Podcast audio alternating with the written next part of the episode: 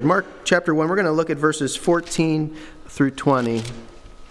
Now, after John was put in prison, Jesus came to Galilee, preaching the gospel of the kingdom of God, and saying, The time is fulfilled, and the kingdom of God is at hand. Repent and believe in the gospel. And as, as he walked by the Sea of Galilee, he saw Simon and Andrew his brother casting a net into the sea for they were fishermen. And then Jesus said to them, Follow me, and I will make you become fishers of men. They immediately left their nets and followed him. And when he had gone a little farther from there, he saw James the son of Zebedee and John his brother, who was also in the boat mending their nets. And immediately he called them, and they left their father Zebedee in the boat with the hired servants and went after him. As I often do, I'd like to open up with a question for you this morning. Um, since you've become a believer in Jesus Christ, has your life gone the way that you imagined it would? Are you doing what you thought you would be doing? Are you where you thought you would be? And are you who you thought you would become? Isn't it true that in our Christian experience, whether in life, ministry, family, we find that God's ways are not our ways. Isn't that true? That He acts very differently from what maybe we perceive that He will do in our life, that, that His ways are not our ways. And I've grown to be thankful for that because I realize so often I either set the bar too high or I set the bar too low. I'm really bad. I, I, I have expectations that are unmet, and then sometimes I, I, I just let myself off the hook. Uh, I'm a walking contradiction, if you will, left to myself.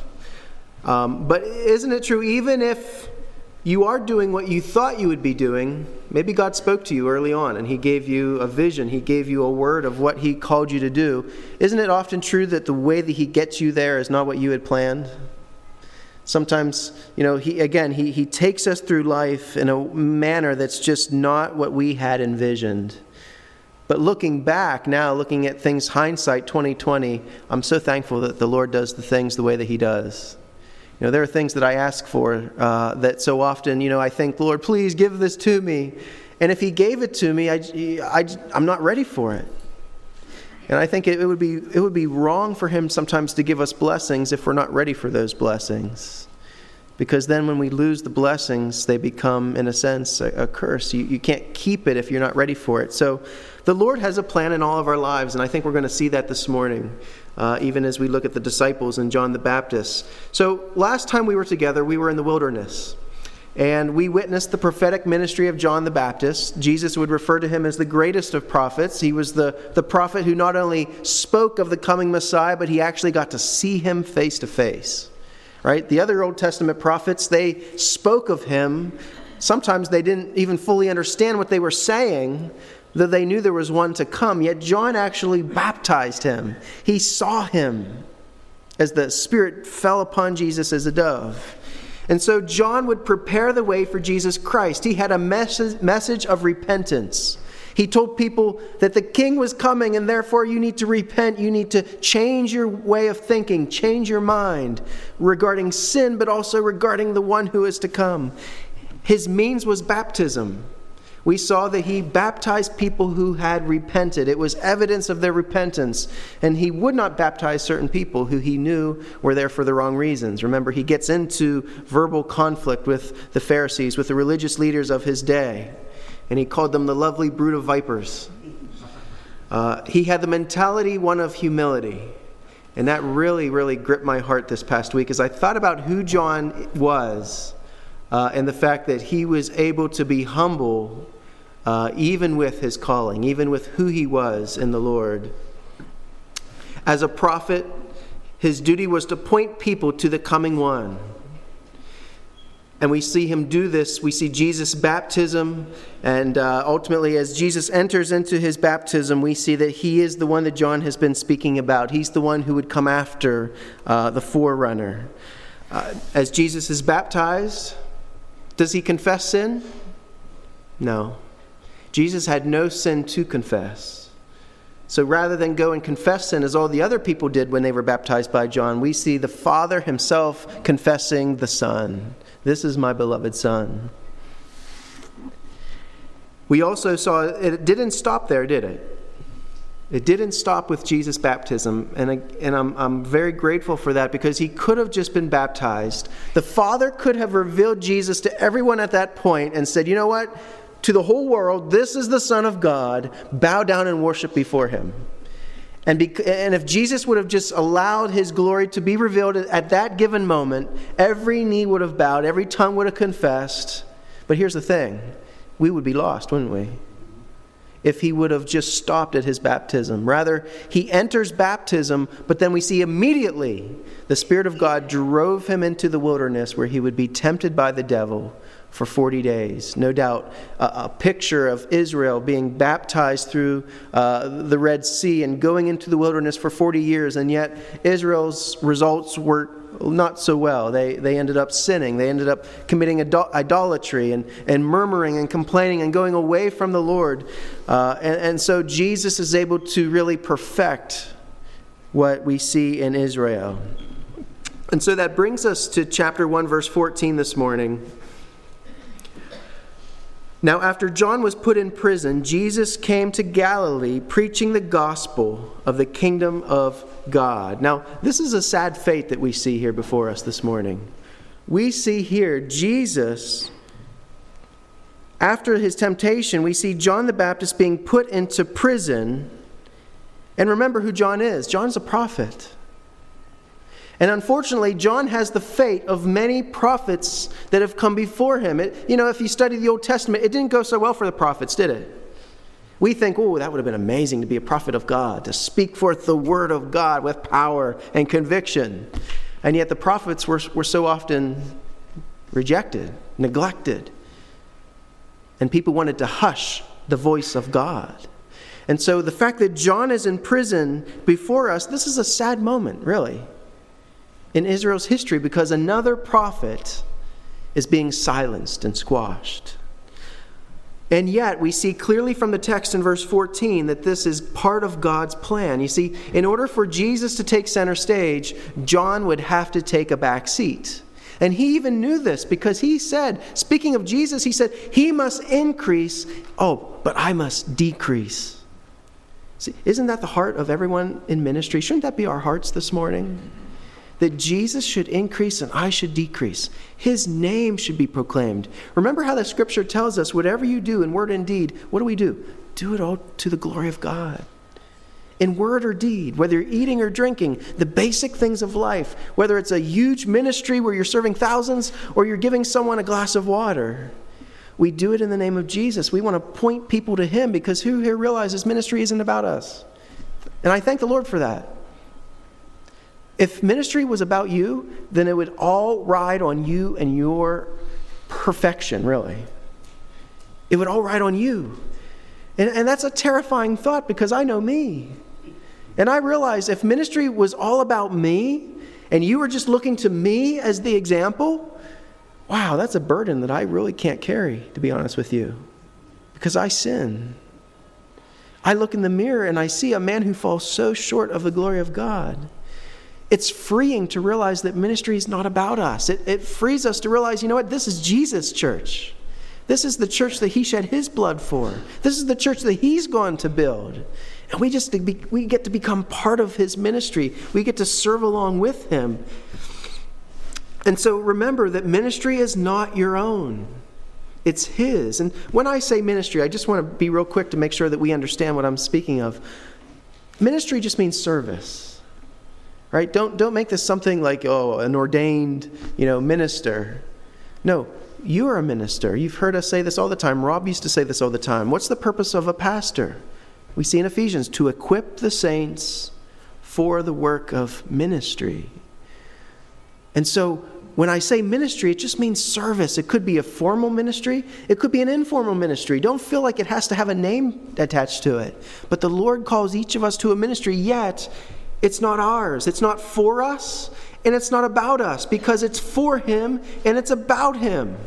And therefore, He chooses how and when to use us. If, if I'm being honest with you, if it was about me, the Lord would put me on the shelf. And if it was about Luke and how good of a Christian he is, I would have been on the shelf a long time ago. And I'm so thankful again, it's about him, it's about his name. John understood he must decrease so that Jesus would increase. However, once he's in jail, you'll see in another gospel account, he starts to wonder is this the way that it's supposed to be? Because Jesus isn't acting the way that he thought he would act. Things weren't going the way that he imagined they would.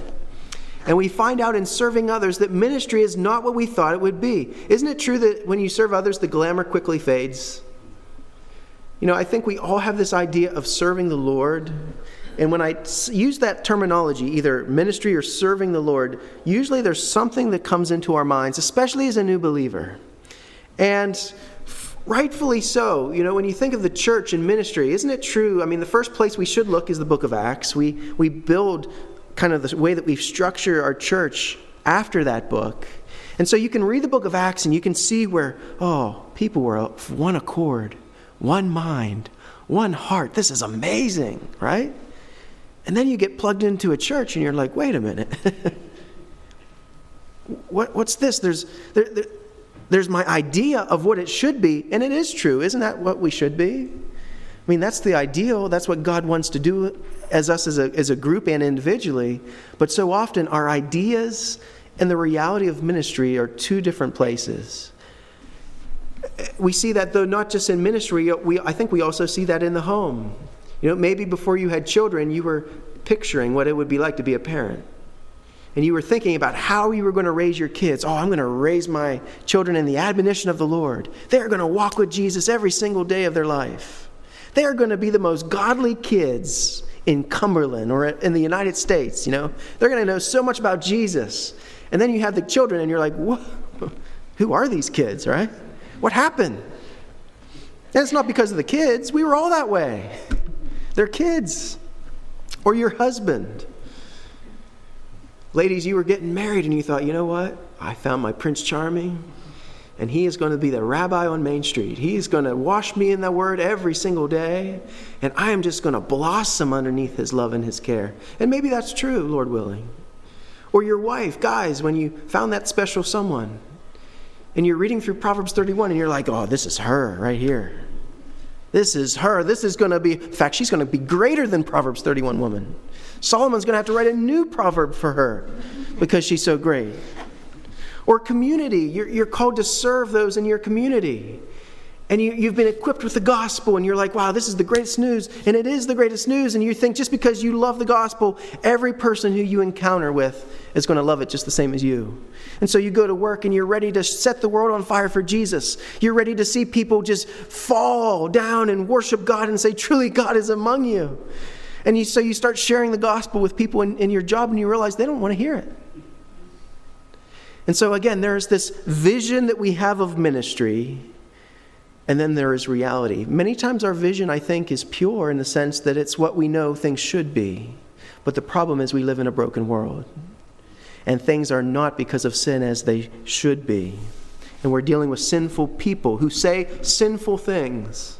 Now, after John is put in prison, we'll see Jesus leaves Judea and heads north to Galilee. And this is sort of odd to me because when I think of Judaism and I think of Israel, there is one place that comes to my heart and my mind typically, and that is Jerusalem. This is the city of God.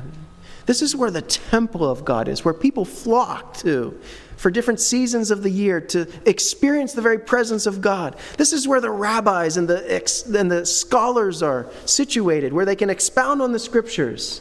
And I think in my mind, isn't this where Jesus should, should set up shop?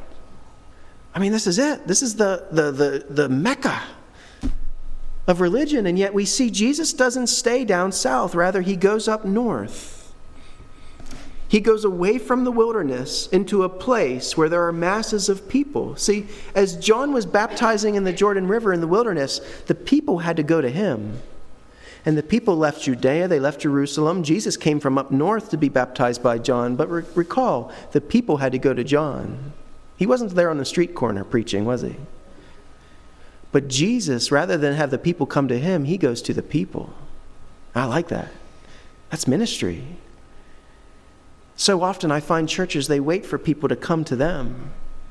But that's not what God entrusted us with when He gave us the gospel. What did He say? He said, Go, therefore, as you're going, disciple.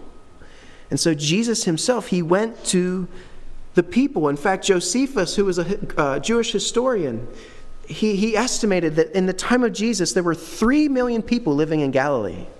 That's a lot of people. And so he's leaving the wilderness, he's going to where the people are. And when you look at Galilee, you see there's sort of different sections of Galilee. Galilee. There was the north or the up, upward section, which was very rugged. There was the, the south, which was very hilly. But then there's the central or the east part of Galilee.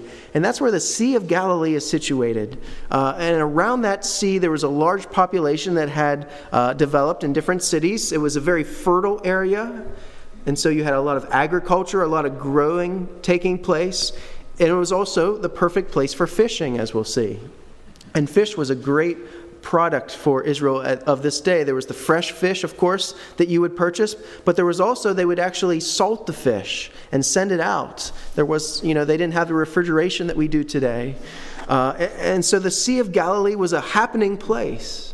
Uh, roughly, if you were to look at the sea in, one, in your Bibles and the map, you'll see that you know it's, it's not the biggest place on earth. It was about 12 or 13 miles by 7 miles. And you'll also notice that it's shaped as a heart. In fact, if you were to fly over this uh, sea, a lot of people would refer to it as a lake more than a sea. Uh, but if you were to fly over it, you would see the northwest corner as actually a deep blue because of its depth, which is where Capernaum is located. Um, and, and it really does not have a significant place in the Old Testament. You will not see the Sea of Galilee prominent in, in the Old Testament scriptures. And yet, the ancient rabbi said this of the sea. They said, Jehovah has created seven seas, but the Sea of Galilee is his delight. And I wonder, how did they come to that conclusion? I don't think they understood that the Messiah would walk the shores of that sea. And yet they, they understood there was something significant about this sea. And it was also a major trade area. In the northwest corner, you had actually a, a highway that went through that connected Egypt to Damascus and Mesopotamia. And so you had people from all over traveling through this region, which would have meant, meant different dialects, different uh, forms of speech. Uh, business would be going on. And so, again, this is all part of God's plan. John is arrested, he's put into prison, and Jesus goes north to Galilee. But he doesn't just go there to, to sit. He's preaching the gospel of the kingdom of God. And what is his content? What, is, what was Jesus preaching? Because Mark, as we go through Mark, he's not so much concerned about a lot of the content of, of Jesus preaching. Like if you go to Matthew, you will see a lot of parables. You will see Jesus' uh, speech a lot. But in Mark, we see more of what Jesus did than what he said. And so he, Mark is going to give us, though, a glimpse of what Jesus' message was as he went around Galilee preaching. It says, The time, verse 15, and, and saying, The time is fulfilled, and the kingdom of God is at hand. Repent and believe in the gospel. Do you see a similarity between what Jesus is preaching what John had already preached? Do you see the similarity there? It's very similar. He's using similar language. They're both preaching repentance, aren't they? And when I think of Jesus and him preaching, that's not usually the first thing that comes to my mind. I think of the parables, I think of the Sermon on the Mount. I think of him predicting his imminent death and resurrection and, and speaking to the disciples. But here at the beginning of the gospel that Mark is laying out for us, we see him preaching repentance. Change your mind. Turn from sin and turn to the Lord. Now, there is one major difference, though, between John's message and Jesus' message. John preached one who would come after him. But Jesus is preaching the fact that the kingdom of God is at hand. John saying, He's coming after me. Jesus is saying, Ooh, I'm here. I've arrived. The one that you're looking for is standing right in front of you, proclaiming a message from God above. The time is fulfilled. And when he says the time is fulfilled, it's not talking about chronological time. Rather, it's speaking of a distinctive time in world history that has come upon you. God has intervened into time and space to bring a message of good news that centers on the Son of God. The promises of the Old Testament will find their fulfillment in his person and in his message. The confident expectations of Old Testament believers is about to be realized. God has entered into his creation to redeem man from sin, and what an amazing time to be alive.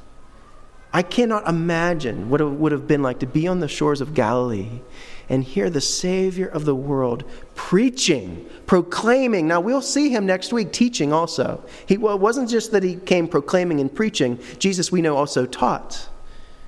But here he's proclaiming, he's heralding, he's preaching the gospel. The kingdom of God is at hand. God's rule and his kingship are present.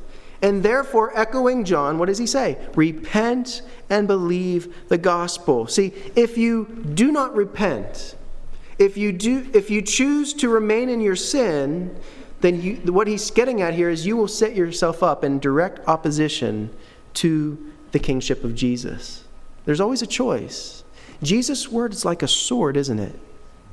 The word of God is a sword. It's, it's living, it's active, it divides. We know it divides the innermost parts of us soul, spirit, joint, and marrow.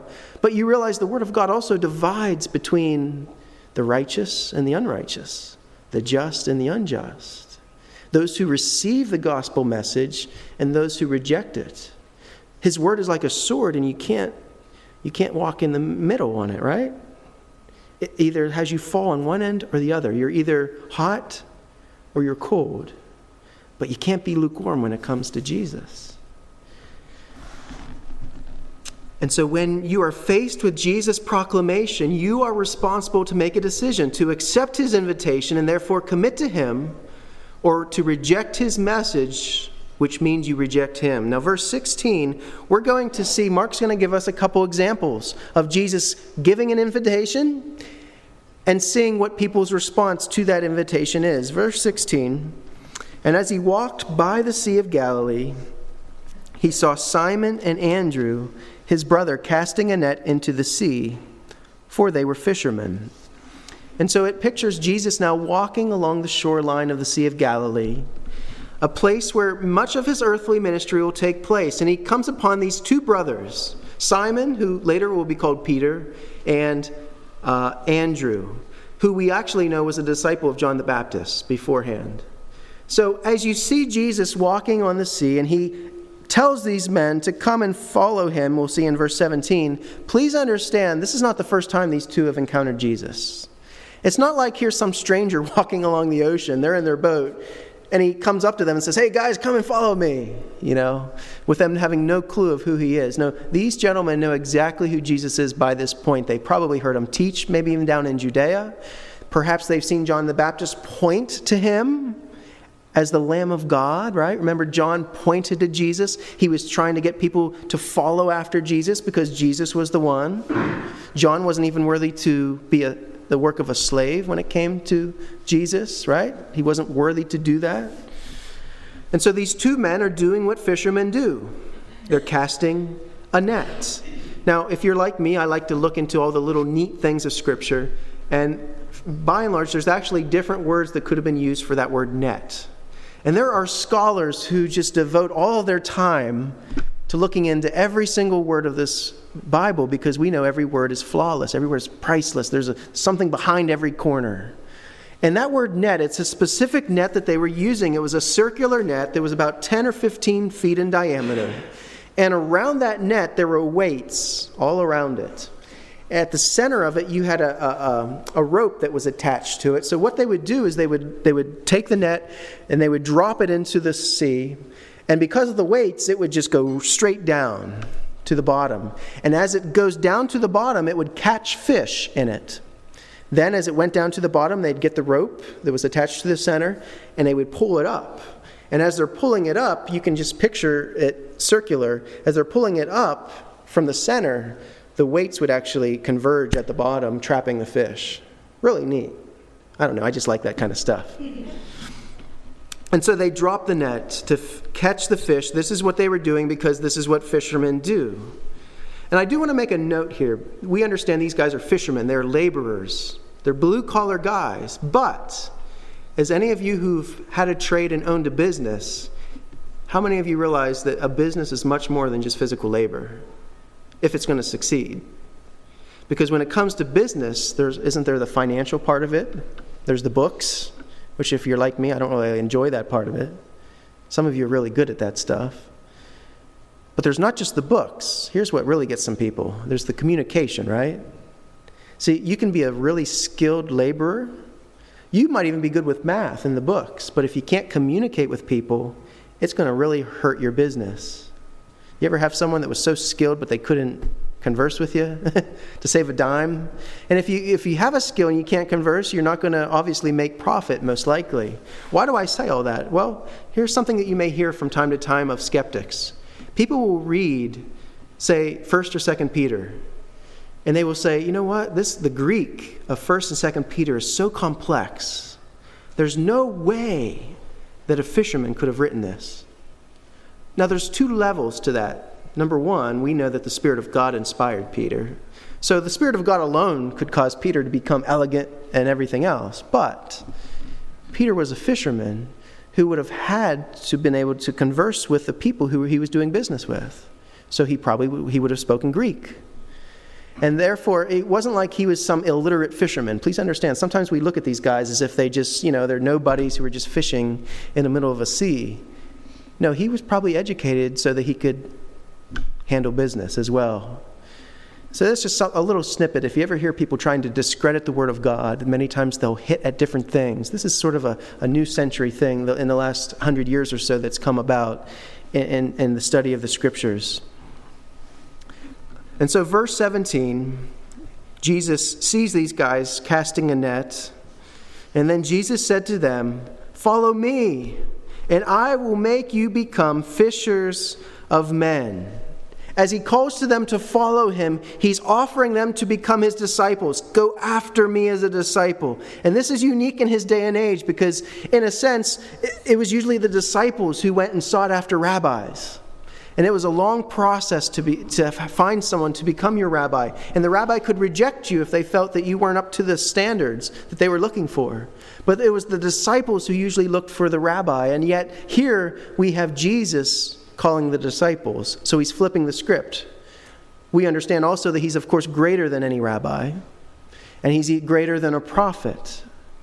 But he calls them to follow him. And he says here, I will make you become fishers of men. And I like this in the Greek because in the Greek it's very clear that when he says, I will make you become fishers of men, he's speaking of a process that he's going to put these men through. In other words, he's not saying, guys, come follow me today, and tomorrow you guys are going to be fishers of men. I got seven easy steps for you guys right now. If you just follow me, give me 595, it's yours. Right? No. This is a process. You will become fishers of men. It speaks of an ongoing, continuous relationship with Jesus. And we're going to behold in this gospel nearly three years, these men will slowly become fishers of men. In fact, even at his death on the cross, they really don't get it they really haven't become. We won't see them fully become until Pentecost when the Spirit of God is poured out. And then Peter will preach boldly in the name of Jesus. But I will make you become. Now, as he uses the word fishers of men, when we read this, just for face value, it's very clear that he's obviously meeting them on common ground. These guys are fishermen, and so they've been casting their net. They're trying to catch fish. This is what they do for a living, this is who they are. And it's clear that he's taking them from where they are and he's going to bring them to a place where he wants them to be. But it does go deeper than that because there was an idea of fisher of men. It was a common term that was understood to refer to the Lord in the Old Testament. In Jeremiah 16 16, he says, I will send you for many fishermen, says the Lord, and they shall fish them. But here's the catch, both in Jeremiah and in the verses I'm going to quote to you. In the Old Testament, when it referred to God as a fisher of men, it wasn't speaking of good news, it was speaking of judgment. The prophet Ezekiel in chapter 19:4 says, "I will put hooks in your jaws and cause the fish of your rivers to stick to your scales. I will bring you up out of the midst of your rivers." Also the prophet Amos would say, "Behold, the day shall come upon you when he will take you away with fishhooks and your prosperity with fishhooks. And so, Jesus, as he's saying, I'm going to make you become fishers of men, he's using a pun on words. There's the surface level, which is taking fishermen and making them become fishers of men. But he's going deeper than that. He's giving them the message of the kingdom of God. And those who receive their message, the good news, oh, they're going to, they're going to escape the coming judgment of God, aren't they? And he will bring salvation and healing to the people who flee his judgment, embracing the gospel of Christ. But those who reject their message will ultimately bring judgment upon themselves. And again, this is that fine line of the word of God. You can't be on you can't be on both sides. So the gospel as the gospel goes forth, it does a couple things. Number 1, we know it saves. Amen. The gospel saves. It's good news. In fact, as he sends them out as, fish, as fishers of men, he's telling them to proclaim good news. The kingdom of God is at hand, the king has arrived. He's come to save us from our sin. This is good news. But that with the good news, the rejection of good news then becomes bad news. Because after you've heard the gospel, isn't it true that you're now responsible for what you've heard? And as you hear the gospel, which is a sweet fragrance to those who receive it, it's stench to those who reject it. And so these men will become fishers of men, and we see their response. They immediately left their nets and followed him. Right? I like that they didn't wait and, you know, oh, let me go talk to so and so, let me think about it, right? I got more important things to do. The playoffs are on today, right? So maybe it can wait till next week, Jesus. No, we see them immediately. They weighed their options, and his calling was much greater than what they had previously known. They take decisive action and make a one time decision to abandon all for the sake of following Jesus, of walking the same road as he would walk, as they would say. And so, verse 19 when he had gone a little farther from there, he saw James the son of Zebedee and John his brother who also were in the boat mending their nets. And immediately, again, that word immediately, he called them, and they left their father Zebedee in the boat with the hired servants and went after him. And so we see a second group of brothers who Jesus goes and he calls. Now, I want to note that we, they leave their father and the servants. In other words, these were men of wealth. When it uses the term that they were, they were in the boat here, there were a couple different boats that could have been described. There was the little rowboat that was usually on the side of the big boat. That wasn't what they were in. No, they had the luxury cruiser here, so to speak. These guys were wealthy, they had servants. This was a family business, Zebedee being the father. And so, as Jesus called them to follow him, again, there's two sides to his call. As they follow him, that means they have to leave behind something else. And in leaving behind, they would be called to leave behind the family business of fam- familial expectations. Those who have a family business, isn't it usually implied that the sons will carry over or the daughters will carry over that business, take it on from mom and dad? And this becomes ingrained in the culture of a family many times. This is the expectation of dad. And here they are, they're in following Jesus, they have to leave behind Zebedee in the boat with the servants we sometimes have to choose between following what our family wants for us and what Jesus wants for us. That comes with the gospel. For many people, when they hear the gospel of Jesus Christ, they understand if I follow Jesus, my family's going to disown me. People in Muslim countries, Jewish families, atheist families, or other religions, or no religion at all. Many people realize that by following Jesus, I am making a turn in my life, which means I will be walking away from those who I love. And, and please understand, this text is so brief, it just gives you a quick summary of what happened. But for anyone who's ever had to leave father, mother, other people for the sake of the gospel, yes, you're excited about following Jesus, but you still love these people. They're your relationships. These are your people that you've spent your whole life around. And so it's not that it's some easy, like, oh yeah, I'm just going to follow Jesus and everything's going to be lovely. They don't know how Zebedee is going to respond based on our text from what we see. Now, we do know that their mother is a believer because she tries to get them to have the right hand and the left hand at Jesus' kingdom, right? The greatest seats in the house. They're perhaps even related to Jesus, we don't know. But by and large, this is a difficult decision to make. There's also the financial security of it, because this call caused them to leave behind a family business that was secure. There's financial security. Who doesn't like that? And so by following Jesus, they're leaving behind their lives. Now, it's not that they don't love their families. It's not that they're just saying, you know, take this job, dad, you can have it. But it's their allegiance that's changed. We'll see them actually get back into the boat later. But their allegiance is now totally committed to Christ.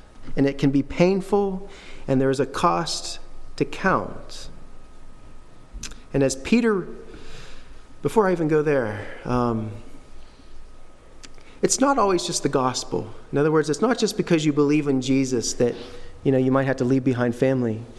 I've found it true also, even if your family are believers, there's going to come a point in your life where what they want for you and what your family wants are two different things. And this is just your everyday walk with the Lord. And you have to make a decision at times. Am I going to follow after Jesus or am I going to go with what my family wants me to do? What is socially correct? What is expected of me? And that's a pressure. And those are difficult decisions and situations. Now, if you recall, most people believe that Peter actually fed John Mark a lot of the information in this gospel account. And so, whether Peter was alive or not when Mark wrote this, we really don't know. But here's the thing Peter, no doubt, gave him this information. He was there. Simon, in our text. It's about 30 years since these events took place. And I imagine Peter looking back over his life as a follower of Jesus and I really, really doubt that he regretted following him. I really doubt that he is sad that he gave up the fishing business to follow Jesus. I don't think so. Because I can only imagine putting myself in Peter's shoes as, as he's relaying this information to John Mark, thinking back to how Jesus would make him become a fisher of man. How Jesus, after Peter denied him, right, three times, what would Jesus do? He would restore him. He would pour out his spirit upon him. He would use him at Pentecost to proclaim the gospel with boldness and power, seeing thousands come to faith in Christ. He would use him to lead Cornelius and his family, the first Gentile converts, to the faith in the gospel. He would see the birth of the church and Jesus Christ using people to build up the body. He would witness all of this just because he chose to leave his net and follow Jesus. I don't think he regretted that for a minute. And if he would have held on to that fishing business, you know what? He could have kept it. But I guarantee you, 2,000 years later, we wouldn't be talking about some fishing business of Zebedee. And yet we have the fruit of a man who followed after the Lord, of men who followed after the Lord, later on, of women who followed after the Lord. And I promise you, whatever God has called you to do, follow him and you will never, ever regret it. It will be difficult. There will be people who come against it, even people who you love. In fact, even other, other Christians won't understand it at times. But whatever He calls you to do, follow Him. He will be faithful to do what He promises to do in our life. And I promise you will never, ever, ever regret following Jesus. And any sacrifice that you make, you will re- be repaid so much more than any sacrifice, both in this life and in the life to come. And so, what is Jesus calling you to do? What is the ministry that He's laid before you? Are you following Him? Are you making excuses why you can't? Well, you know what? What He called these men to do, they were incapable of themselves. They were not fishers of men, but He made them become it. And that's what He wants to do in our life, and it's a process. Let's pray. Lord, we thank you for what you're doing in our lives. We thank you that you call us. You call us out of the world to not just be alone, but to serve, Lord, to be a minister, a servant, to follow you, Lord, wherever you lead us. And I pray that you'd give us grace to trust you. Lord, as these men left everything behind, maybe you don't call us to do that this morning. Maybe you just call us to leave behind our pride, our own agenda, to leave behind our vision of what we think ministry should look like. Lord, you, you call us to follow you. And we realize that you will make us become what you call us to do, Lord. Thank you for that, that you don't leave us to ourselves to try to eke this thing out. And Lord, I realize when we look back on our lives, we will never regret what we've done for you. May we do everything unto your name, and unto your glory. May you receive every ounce of glory through this church, through the members. And may we proclaim the good news of your Son, Jesus Christ, to any and all who will hear. We praise you in Jesus' name. Amen.